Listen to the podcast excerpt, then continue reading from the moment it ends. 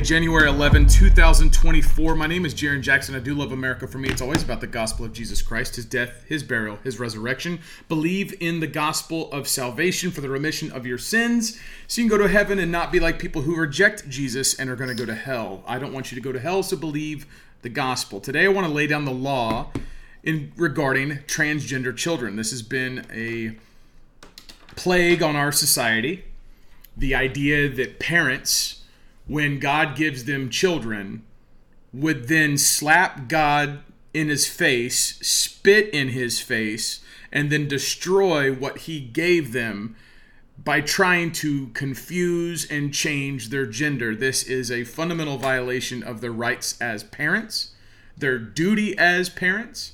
It is an attack on the image of God. It is an attack on people by trying to change their gender. It is unlawful, and by God's grace, today we'll lay down what the law says in a way that people won't be able to argue. They'll be able to say they don't like it, but they won't be able to come back with sources to say otherwise. And that's what we want to say. We want to show what the fundamental law is. And before we do that, I would like to encourage you to go to Patriot Switch dot com slash Jarrin, patriotswitch.com slash Jarrin. This is the number one way that you can support me, my family, the ministry that we do here, where we show the fundamental law and we bring the daily news and make it bow to the lordship of Jesus Christ, which is what a lot of people hate, but is what America needs and the world needs. That is your ability to take the money you're already spending and switch it over to American manufacturing, you sign up at patriotswitch.com slash Jarrin, patriotswitch.com slash Jarrin. And if you look at the um, links in the description below, this Friday there is going to be a Zoom call tomorrow.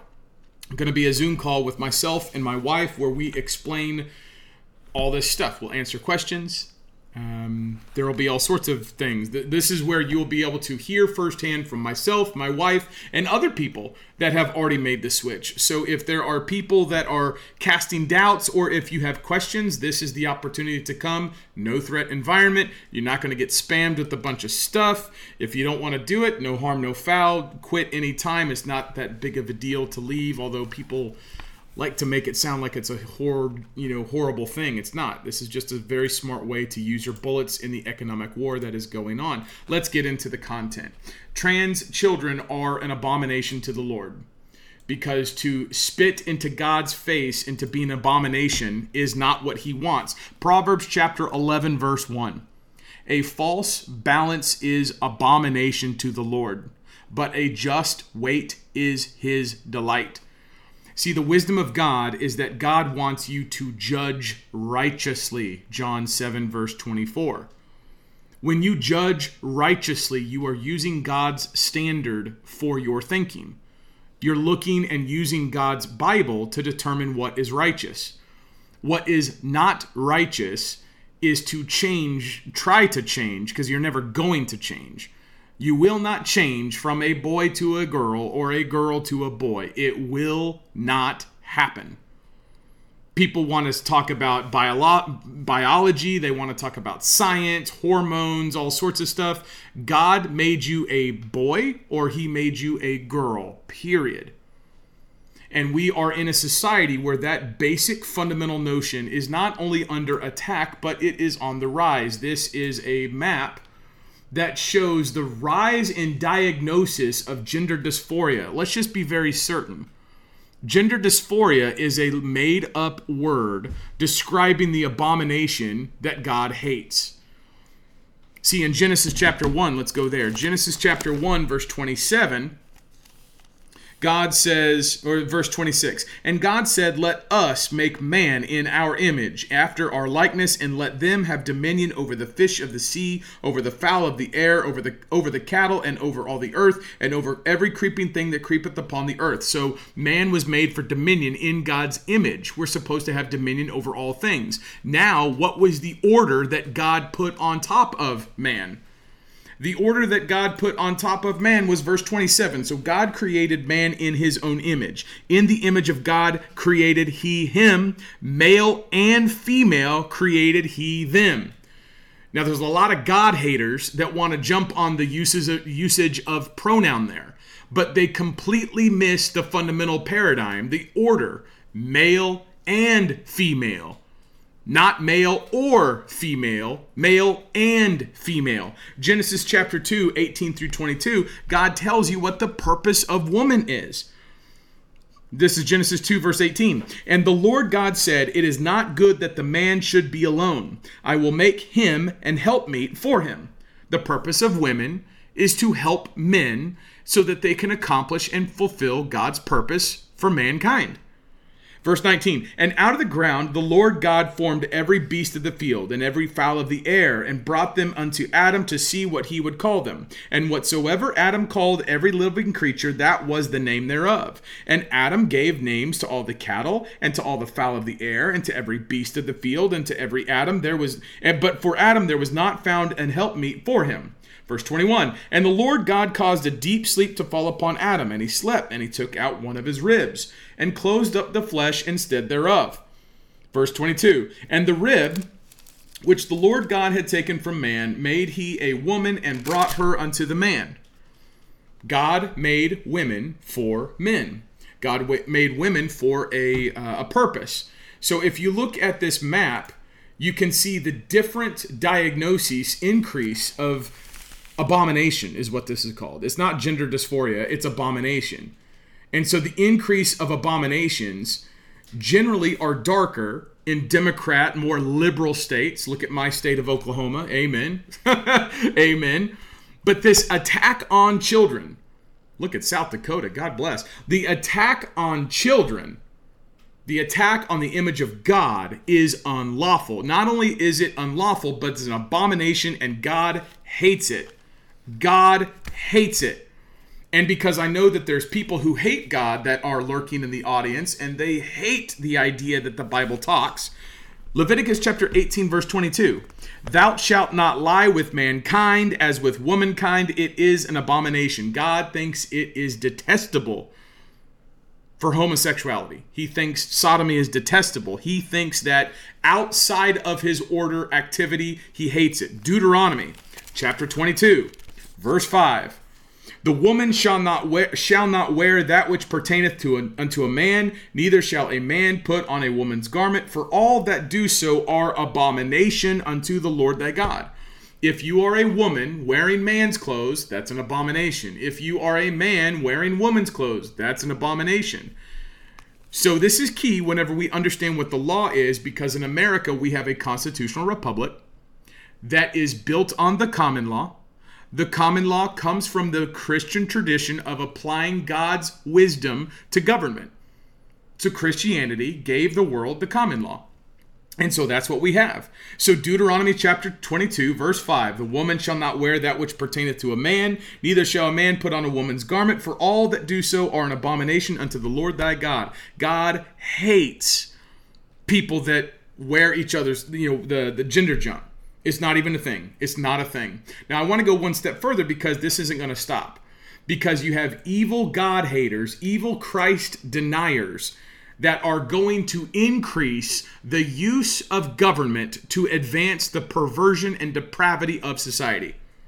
Scotland is abandoning children to trans extremists. Now, this article goes on to say this Imagine this not very far in the future, an 11 year old boy comes home and says he's a girl. He dresses to go out with his friends wearing a padded bra and a microskirt, along with face full of makeup. When his parents tell him he can't go out looking like that, he says it's his way of expressing his gender identity and threatens to call the police. In a sane country, nothing more would happen but perhaps a brief temper tantrum. If the boys in Scotland, however, under new proposals that have a real chance of being enacted, the story could one day end quite differently. And they go on to talk about how Scotland is pr- proposing to take children away from parents when parents do not affirm this abomination. This is why it's for me, my duty, now that I know the fundamental law, to bring it to you. So if you want to know, and by the way, Scotland is a common law nation. America is a common law nation. Canada is a common law nation. Australia is a common law nation. New Zealand is a common law nation. The United Kingdom, Great Britain, these all these nations, these are common law nations. So whenever I talk about the common law, everyone everything that I say in those nations that are common law nations, that is the law. That starts with the Bible. So now that we've talked about the Bible, let's go into what the law says. With this, I want to start with um, I, I want to start with Blackstone. William Blackstone was a British jurist who explains and wrote out what the law was. Let me jihad this real big. All right. This right here is this is volume 1 chapter 16 of parent and child if i go here to page 281 uh, 281 we talk about how william blackstone says what the duty of parents is in the law this is the duty of parents in the law, right? He says, the next and most universal relation in nature is immediately derived from the preceding, being that between parent and child. So now this is the common law. This is what the common law says regarding parents and children, right? So here it says, and first, the duties of parents to legitimate children, which principally consist in three particulars their maintenance, their protection, and their education. So the duty of parents is what? The maintenance of children, the protection of children, and the education of children. This is your duty uh, as a parent in the law. He goes on further. The duty of parents to provide for the maintenance of their children is a principle of natural law. Where does natural law come from? Natural law is what the Bible lays down. It is the order that God gives and created in the earth, in the in creation. So when God says there is male and female, that's natural law. So a principle of natural law, that which children come from their parents, a principle of natural law is that the parents have a duty to maintain the children that they bring about. An obligation, says Pufendorf, which is another jurist before Blackstone, laid on them not only by nature herself, but by their own proper act in bringing them into the world. See, you don't just have uh, a duty by nature. You don't just have a duty because that's God's order, right? Because children come from their parents. You have a duty because you brought them into the world. You brought them into the world. God put the life in the womb. And when God put the life in the womb, you fostered that because it's God's order for you to take care of what He's given you. For they would be in the highest manner injurious to their issue if they only gave their children life that they might afterwards see them perish. See, it is the highest manner injurious, which means you are doing wrong. If you give birth to a, chil- a child and don't take care of them, that is an injury to the child. See, it's not enough just to say that you've given children life. You have to take care of them, or else you're injuring them.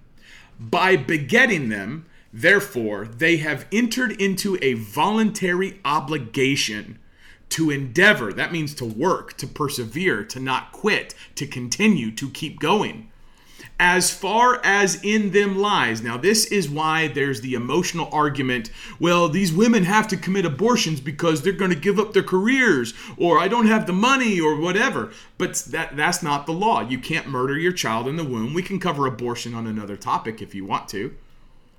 But if you have children, you begot them. God put that life in the womb. Nature has an order that na- that child will either be a male or a female. And when you bring that children about, that child about, you have a duty to take care of them. That the life which they have bestowed shall be supported and preserved. Now, if you get the life according to natural law, and natural law is derivative from the Bible, then when the Bible says that God hates a woman to wear a man's clothes, a male to wear a woman's clothes, when he calls it an abomination, when he says that there is only male and female, if God creates the category male and female, he doesn't create the category of or. He doesn't create the category of both. You are not either or. You are male and or you are male or female. Period. You are what he made you to be. No gender jumping. And thus the children will have the perfect right of receiving maintenance from their parents. Children have the perfect right to receive maintenance from their parents. If the parent is not taking care of the children, that is an injury against the child. Does that make sense? Now, let's go down here to 282. Let us next see what provision our own laws have made for this natural duty. Natural duty. This is not a duty in the law that man makes. This is a natural duty that God makes. And when we look at the maxims of the common law, when we look at the maxims of law here in a second, remember this. There are natural duties that you have. It is a principle of law that there is an obligation on every man to provide for those descended from his loins.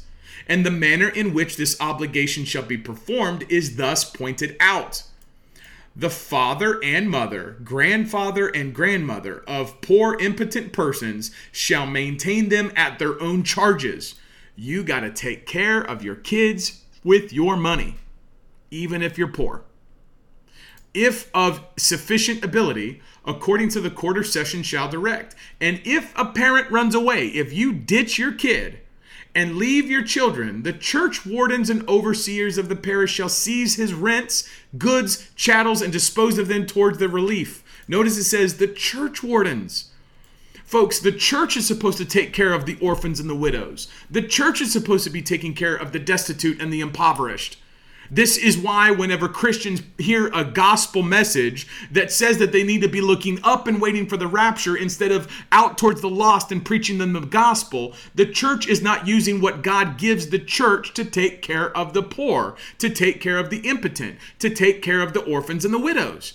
As a result of this, the church is disengaged from society, which is why government has tried to step up and assume that mantle, which it shouldn't, it doesn't have that responsibility, it doesn't have that power and it will fail in doing so. But this is saying that whenever the parents leave the children, the church can take the parents' stuff and use it for the benefit of the kid. This is the common law. This is what the law says. The the uh, the church wardens and overseers of the parish shall seize his rents. This is the this is the payments you're making for your house your goods, your chattels, that's your animals, that's your property, and dispose of them towards their relief. If, if the church is taking care of the kid, the church has every right and power to go get the parent's stuff, sell it, or use it for the benefit of the children. Why? Because it is the natural duty of the parent to maintain and take care of their kids. Period. Now, let's go down one last bit.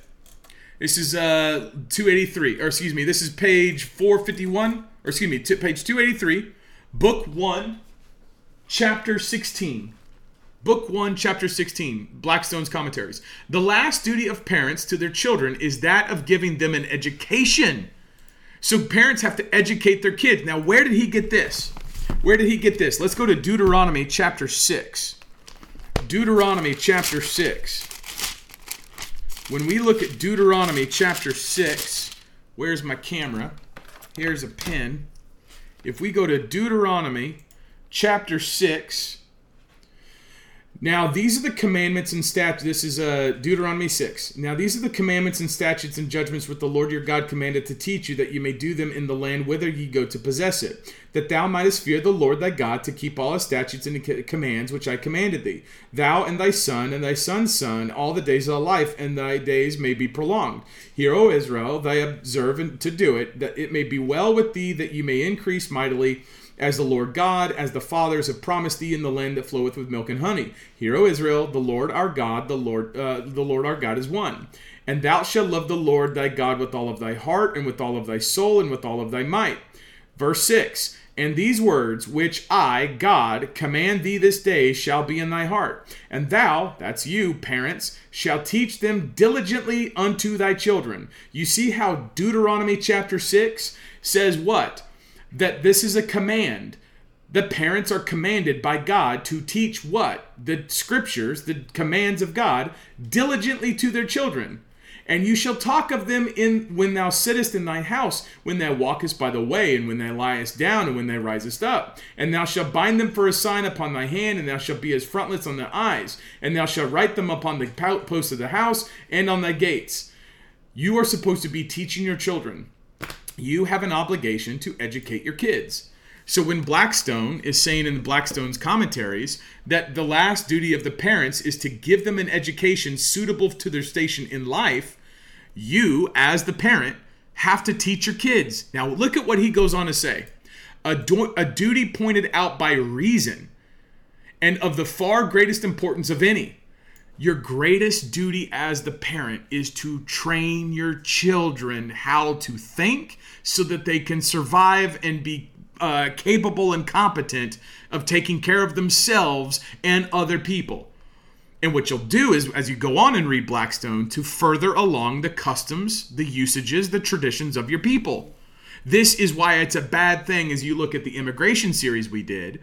When someone leaves their home, when they leave their nation, it is an injury to the nation that they leave because they're taking that wisdom, that education, that knowledge that they've been given by the people that were there. And so if you were given education and you leave your nation, you're hurting your people. So if you have uh, if you if you if you're a parent and you're teaching your children, that's your duty to give them the education, the knowledge, not only to further society, but to also make them individually competent for them to take care of themselves. For as Pufendorf very well observes, it is not easy to imagine or allow. So this is what's what he's about to say is not easy for a parent to do that a parent has conferred, given any considerable benefit upon his child by bringing him into the world if so in other words you as a parent don't give your kids anything good if you don't do what? If afterwards entirely neglects his culture and education. If you neglect teaching your children about their culture, if you neglect teaching your children about how to be competent and to take care of themselves and how to, you know, uh, think for posterity, how to uh, problem solve, how to do things, if you do that and suffers him to grow up like a mere beast, to lead a life useless to others and shameful to himself, you are not doing your duty if you do not educate your children in your culture and edu- and if you don't educate them in the culture and the ways and customs of the of the nation. Now this is important because whenever you have um, whenever you have this type of increase in abomination, you have this much increase in abomination in this nation, right? And this is let me let me do that. Oh, I got to unclick. You have this much increase. This is from on definitive healthcare by Kavya Beheraj Axios You've got this much jumping in abomination in America. And this much jumping in abomination in America shows, it shows that there are parents that are not uh, teaching. Excuse me, shouldn't have done that. There's parents, it's page what? 282. 282. There, it shows that there's parents. 283 it shows that there's parents that are not giving them education, that are that are neglecting their education and culture. This right here, this right here shows that there is a sex-focused abandonment abomination in America. Now, what I'm trying to do is I'm trying to lay out the case. We first started with the Bible, right? And we can go to we can go to what Jesus says. Jesus teaches in Matthew chapter 19 he reiterates what uh, the Bible says in um, Genesis 1 when Jesus says, Matthew 19, verse 4. Let me bring up the camera so you can see the Word of God and you don't know, you don't think that I'm making it up. Matthew 19, verse 4. Matthew 19, verse 4. And he answered and said unto them, Have ye not, come on now, have ye not read that which he made them at the beginning, made them male and female? So God made two genders, male and female, right? There's another one. We can go to First Corinthians chapter 6. 1 Corinthians chapter 6, and you can read here that know ye not that the unrighteous shall not inherit the kingdom of God. Be not deceived, neither fornicators, there you go. There's your uh, sexually promiscuous, nor idolaters, uh, nor adulterers, nor effeminate. There's your there's your homosexuals, nor abusers of themselves with mankind. So there's your people that are chopping themselves up. Nor thieves, nor covetous, nor drunkards, nor revilers, nor extortioners shall inherit the kingdom of God. And such were some of you, but ye are washed, you are baptized in his name, you are born again, but ye are sanctified, you are improved, you are set apart, but ye are justified, which means you stand right with God because in the name of the Lord Jesus and by the Spirit of our God.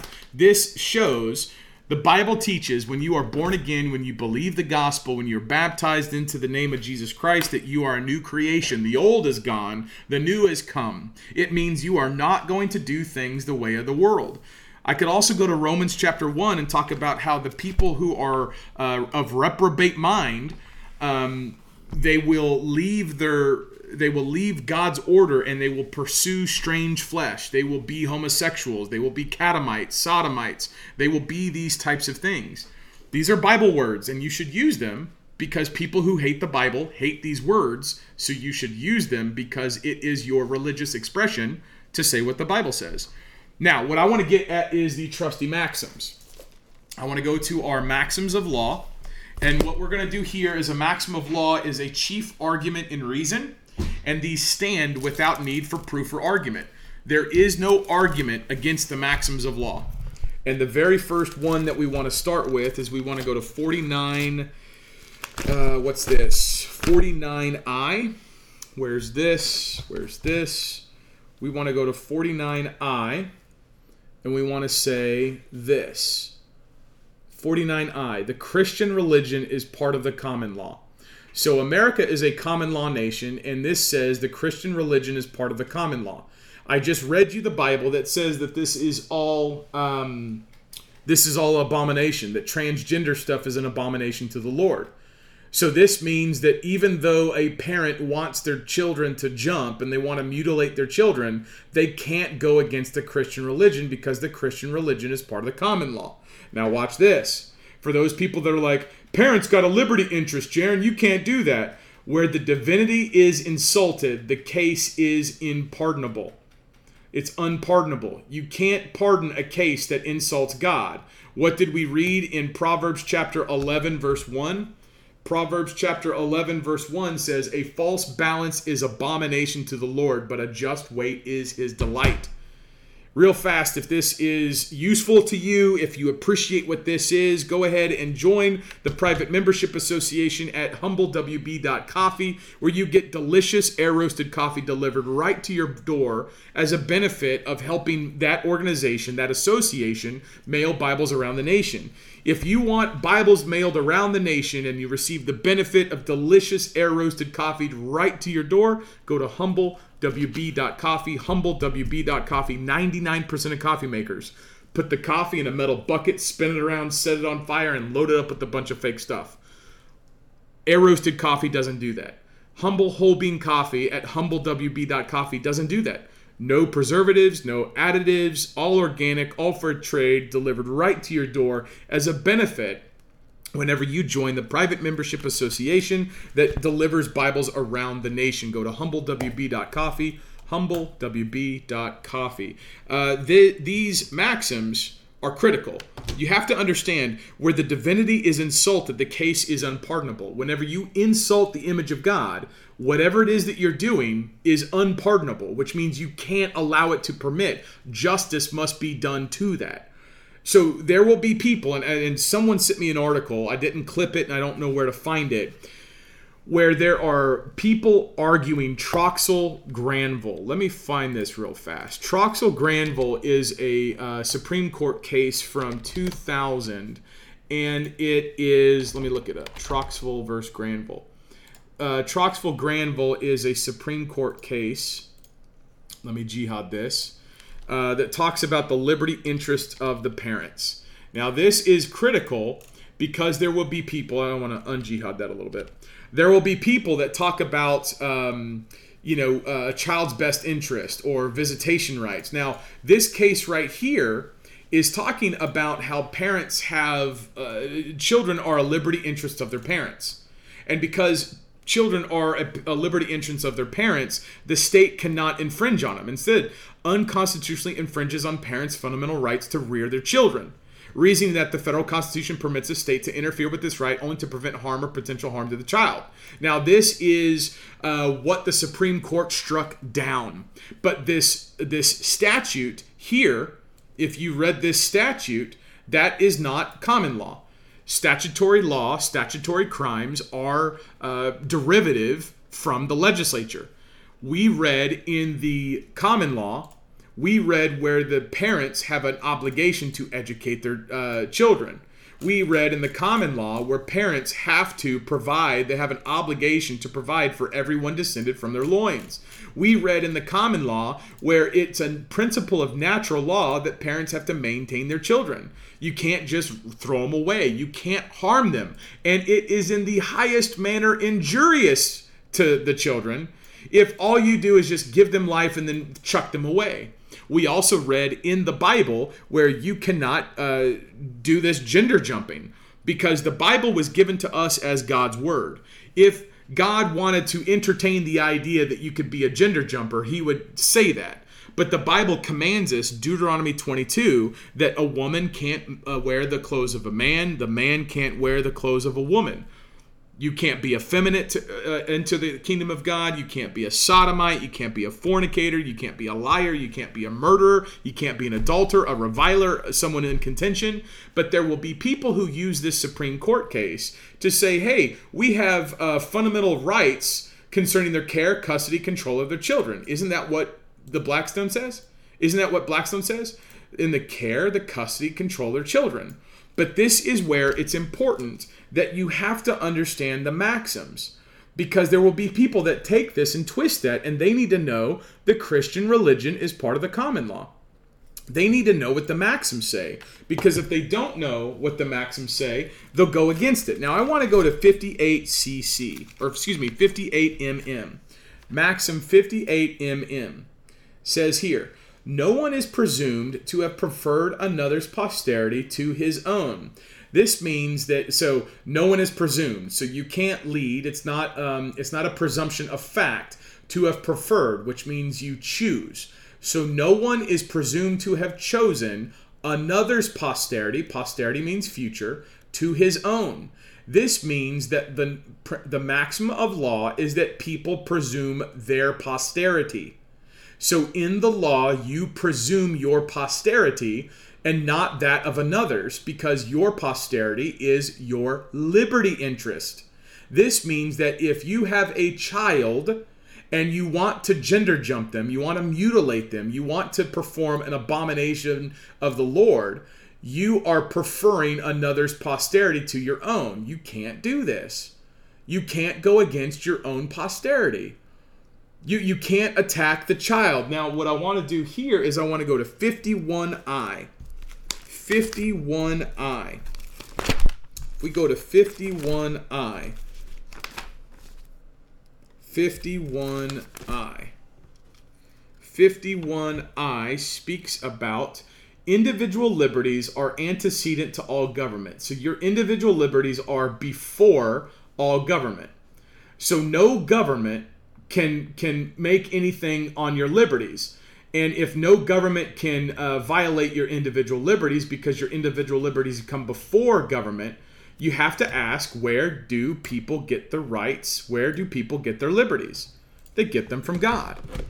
Now, this is why when people start bringing up stupid stuff like, um, when when people start talking in the law like they have a right to an abortion or they have a right to change their gender. Let's see this trans. Oh oh, uh, I, I I looked it up. It's from the ACLU.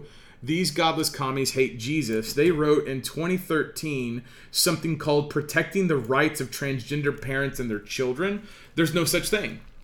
See, these rights that they're specifying here, those aren't of the Lord. Those aren't constitutional rights. Those aren't natural rights and because those aren't natural rights and they're not constitutional rights, they might be civil rights.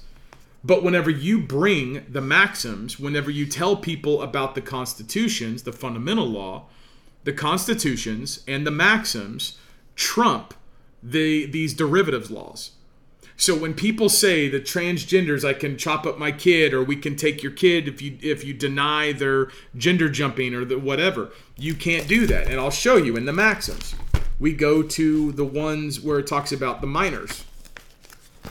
This is section 80 and what we'll do here so so my point for bringing up the aclu is that they've written things to say protecting the rights of transgender parents and their children. There's no such thing. There's no such thing as a transgender right. It doesn't exist. It doesn't exist because your rights come from god. They do not come from uh, statute or provision or sexual depravity here you have minor uh, juvenile right a minor can make his condition better but by no means worse so if you are a male, you can only make your condition better. You cannot make yourself better than a male. So when you say that if, if you are a male and you say I feel better as a female, that's no that's there's no such thing as that. There's no such thing as that because you can't make yourself worse. You can't make your condition worse. There's no way. Absolutely no way. And a minor can't even make an oath, which means a, kinder, a minor cannot swear under penalty of perjury. So whenever you have transgender child activists, they can't even swear under the law. So that means in the law they're not even speaking.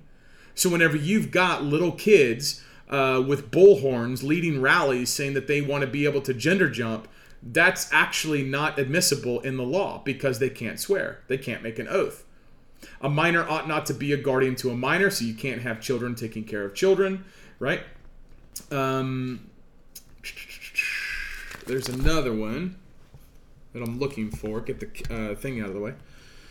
We want to say, oh, the law aids minors. Now, the law, you just saw 49i, the Christian religion is part of the common law. The law aids minors. This is why the church, you saw in Blackstone, is able to take the property, the chattels of the parents, and pay them for the provision of the youths that they abandon. Why? Because the law aids minors you are not able to be aired. You're the a minor is is to be aided as a youth is liable to err.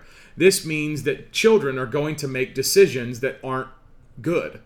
Because they're going to make decisions that aren't good, the law is there to help them, right? Um, so so this is this is I mean this these are the maxims. You can't there is no argument against this. Now people might not like this, and I'm sure they won't. The people who hate Jesus who want to have perform abominations, who want to pay for this, that's what they're going to do. The other thing that that's what's going to happen, and this is I'll do an explain sketch here where we will do just like abortion, the gender jumping surgeries will be done. Um, they will be done as uh, commercial activities. You watch. That's what they're going to be doing. It's the, it's going to be the same thing. Um, it's going to be the same thing. Let me do this. It's going to be the same thing as um, Roe v. Wade first established the consolidated cases to uh, against vague and ambiguous statutes, and because the vague and ambiguous statutes uh, in Texas were criminalizing abortion, Roe v. Wade said that if people were going to try to pursue a commercial activity, that a vague and ambiguous criminal statute outlawing abortion for the benefit of the mother was too vague and ambiguous to prevent the commercial uh, activity. So this is going to be transgender. Uh, can't even spell because they can't even think. Transgender, which is really we'll, we'll just we'll just call it abomination. We'll call it abomination. We won't even give it the word abomination rights. Do you have a right to be abomination? No, you do not. So here's abomination rights. Abomination rights. We're first going to start off with God, because God made everything. In the beginning, God created the heavens and the earth. And then he changed things whenever he did the death, the burial, the resurrection. Now, out of the grave, came Jesus, and Jesus said in Matthew 28, verse 18 through 20, All power in heaven and earth are given to me. Go ye therefore. This is, by the way, the death, the burial, the resurrection of Jesus Christ.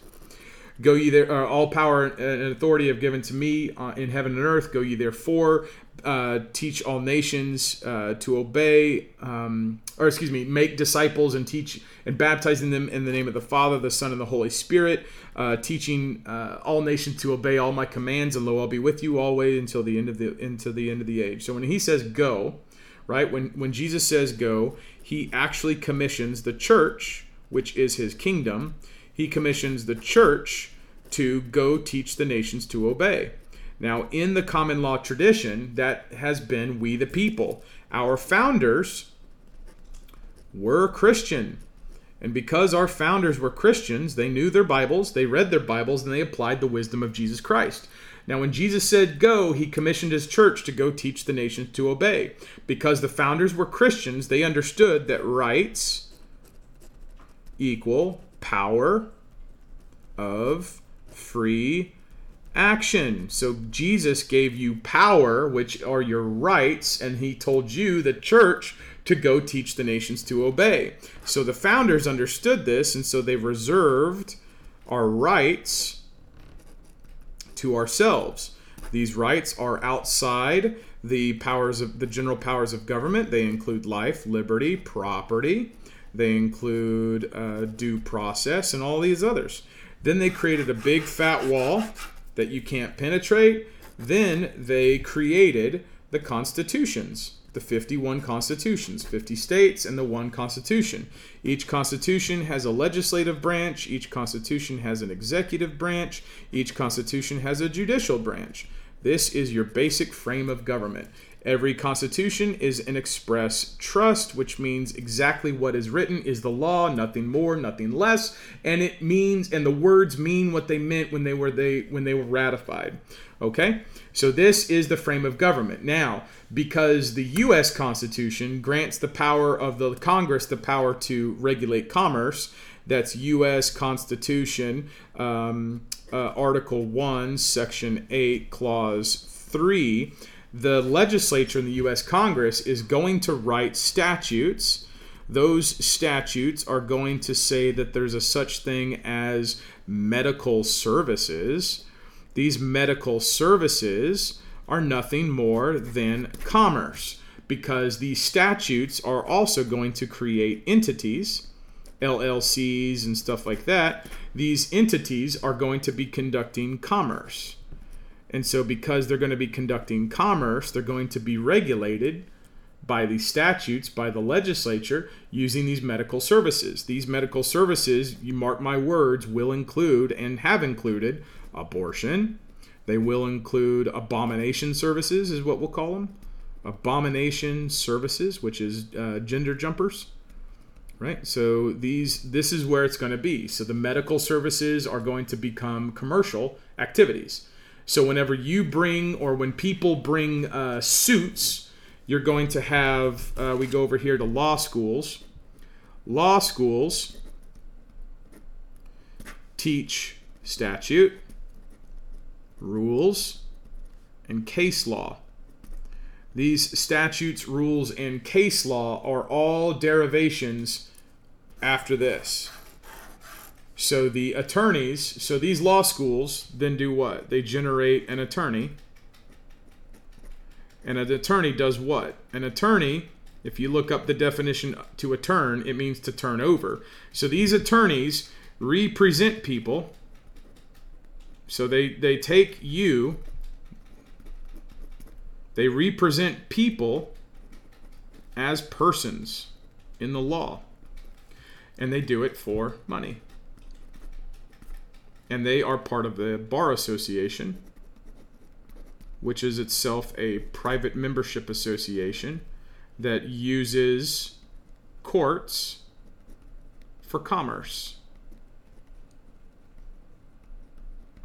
So the Bar Association is a private membership association that uses courts for commerce, full of attorneys. That's why they're all bar members, right? Bar members. This is why when they say they're going to take my bar license, it's not a license; it's a membership card. But whenever they uh, lose this, they no longer be able. They're no longer able to participate in courts for commerce. So if law schools are teach, teaching statutes, rules, and case law, and they create attorneys that are bar members that represent people as persons for money in courts, then it's to the benefit of attorneys to never talk about the Constitution, which is the fundamental law,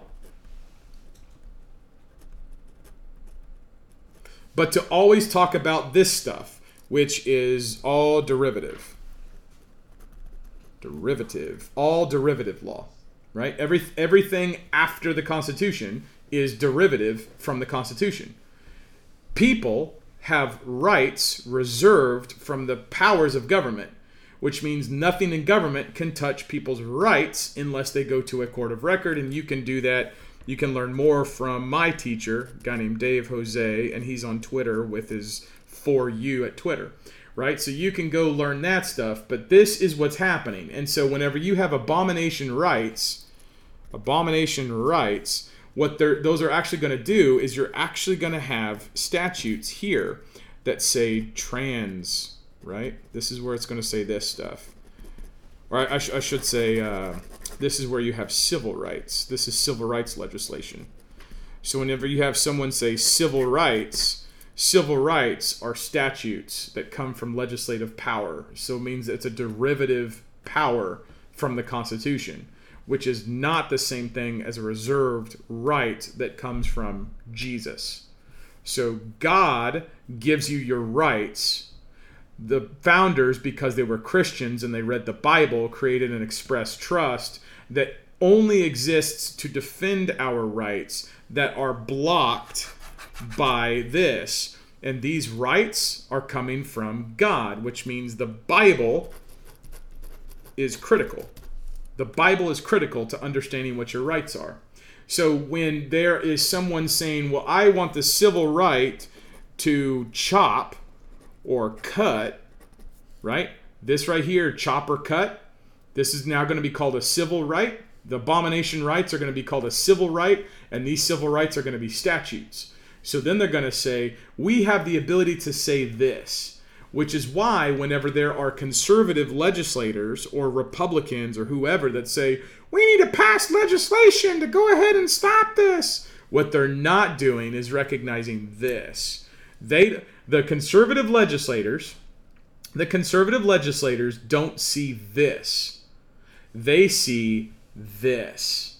And so the conservative legislators, and this is basically all the focus of politics, all the focus of politics is to put your servant somewhere here, to get the right judge, to get the right president, right? This is the purpose of politics. The purpose of politics is to fight over derivative power.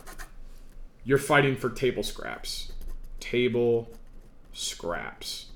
And because you fight for table scraps, you are always fighting over something that's stupid when you should just say, hey, here's what the fundamental law says, and I have these rights. And we saw in the common law where parents have to take care of their kids parents have to educate their kids and the bible tells you to ed- how to educate your kids. The bible doesn't say that you can be a parent educating your kid about homosexuality sodomy gender jumping or other thing like that. And so whenever the government comes and writes a statute to try to call something a civil right it's actually not using power that it was granted. It's twisting the uh, intent of the express trust because attorneys want to run game for money and then what attorneys will do is they'll say that this is a civil right and we get to do this so that these people can conduct commerce because there's a bunch of money in gender jumping ch- kids right now. And because there's a bunch of money in gender, gender jumping kids, they can offer medical services in commerce. And so they get commerce. And so this is what the world knows. This is what all the podcasters and all the pundits, this is what they all say. And so then the conservatives will say, let's vote harder, GOP, and get conservative legislators in office so that they can stop these statutes. But they'll never recognize the rights. They don't know the fundamental law. They don't know the maxims. They don't know any of this stuff because they haven't been taught, because they don't learn from Dave Jose. And as a result, this is what happens. And so let's say that the conservative states will actually pass another statute. Let's say the conservative states pass a statute that says no abomination.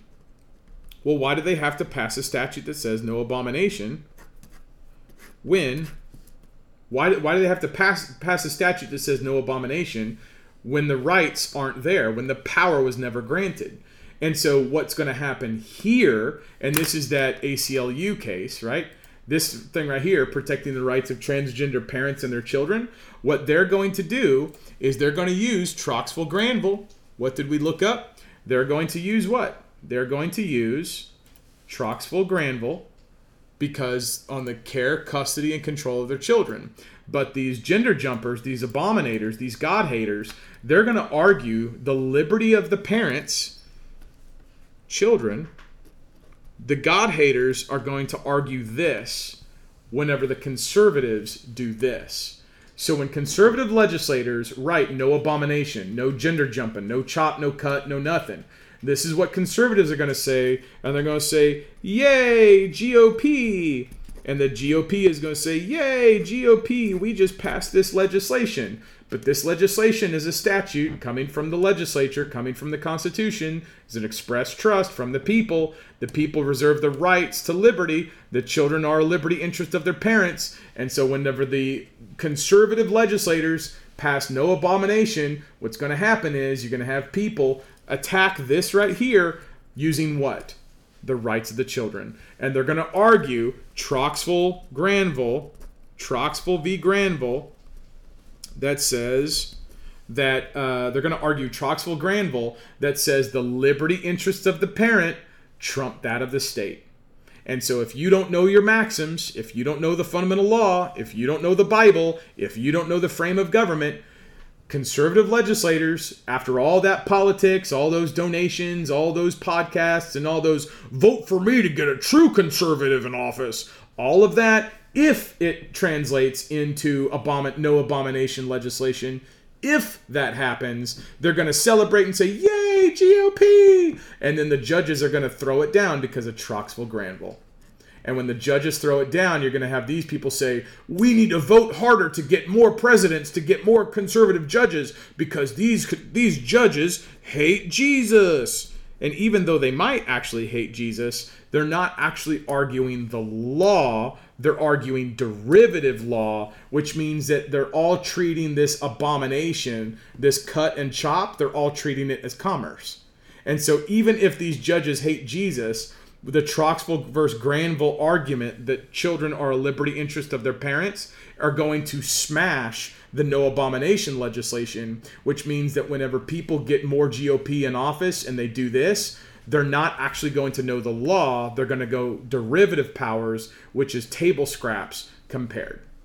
And so, what you actually need to do is you first need to come up here and say the liberty interest of their children uh, parents have a liberty interest, which is their children, and then you need to stand on the fundamental law and the maxims, and you actually need to use the Constitution to go after abomination parents. Abom parents. So if you are abomination parents, you saw where the church can go take their stuff to pay for the provision of the children. So if parents are teaching their children to be beasts and worthless to society, if abomination parents get abomination children because they're gender jumping and they're doing all this stuff, you saw in the Maxims where the children can't swear. You saw in the Maxims how the law has to aid minors. You saw in the Maxims how the children can't be hurt by the law. So the children can't be permitted to go to medical services that chop or cut because it goes against what the Bible says, which is what the rights were reserved in the liberty. And you can't do that, abomination parent if you do that, abomination parent, we're going to take your stuff.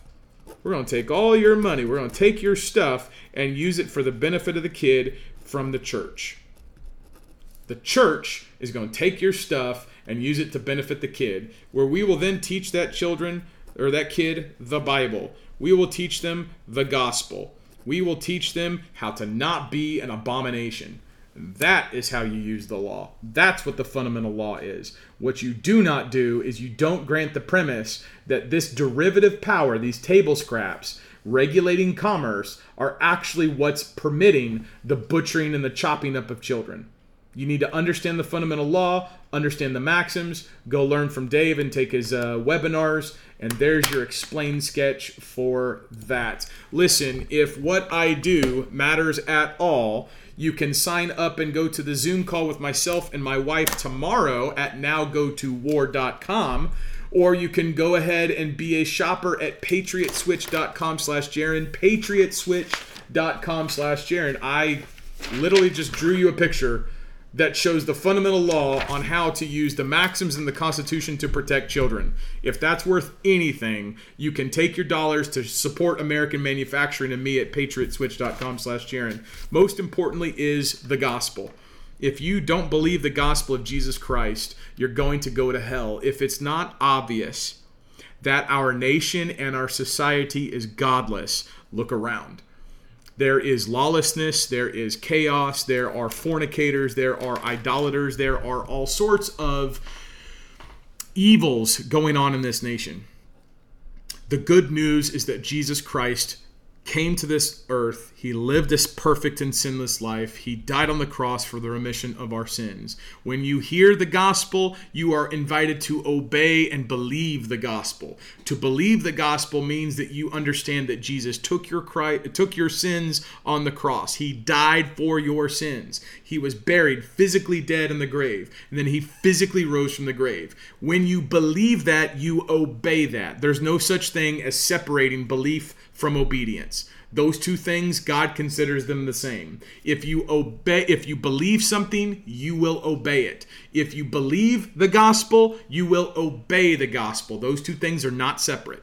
They might be separate in the Western mind that wants to dive into the academics and do an exploded view of things. But James says, um, you know, works without, uh, you know, works with uh, faith without works is dead that concept is God telling you they are the same. They are the same. Not that you earn your salvation, because you don't, but you definitely don't just say, Oh, I believe it, but you bear no fruit. That doesn't make sense. How can you not bear fruit, but say that you believe God? That's actually an insult to Jesus. It's an insult to the king if you say you believe the king, but you don't behave as though you believe the king. That's an insult. So don't insult Jesus. Believe and obey the gospel. That means you will understand what he did for you.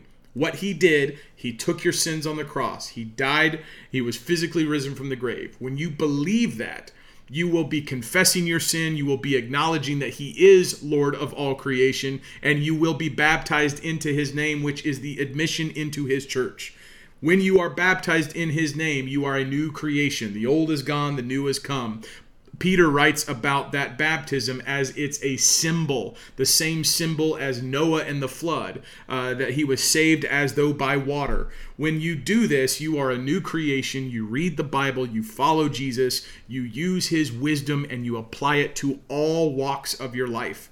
It's not just church on Sunday, it's your relationships, it's your discipline, both personal, collective, it's how you do business, it's how you talk to people, it's how you think. Now, this is a process. It's a process because there are times when your flesh gets the best of you and you give in to it. You fall into temptation, or you say, you know what, I'm going to do that because I want to do that. This is where you need to repent. You need to repent and turn back to Christ. You need to follow Christ. You need to chop off your hand or gouge out your eye if it causes you to stumble because sin is that deadly and Christ is that good. Please believe and obey the gospel, my friends. I said the best way you can help me is the patriotswitch.com slash Jarrin. It really is a good situation. It's different most people um, you know most people who have done it uh, they like it they prefer it. If you do it try it once. You don't like it no harm no foul. Cancel anytime no cost of cancellation.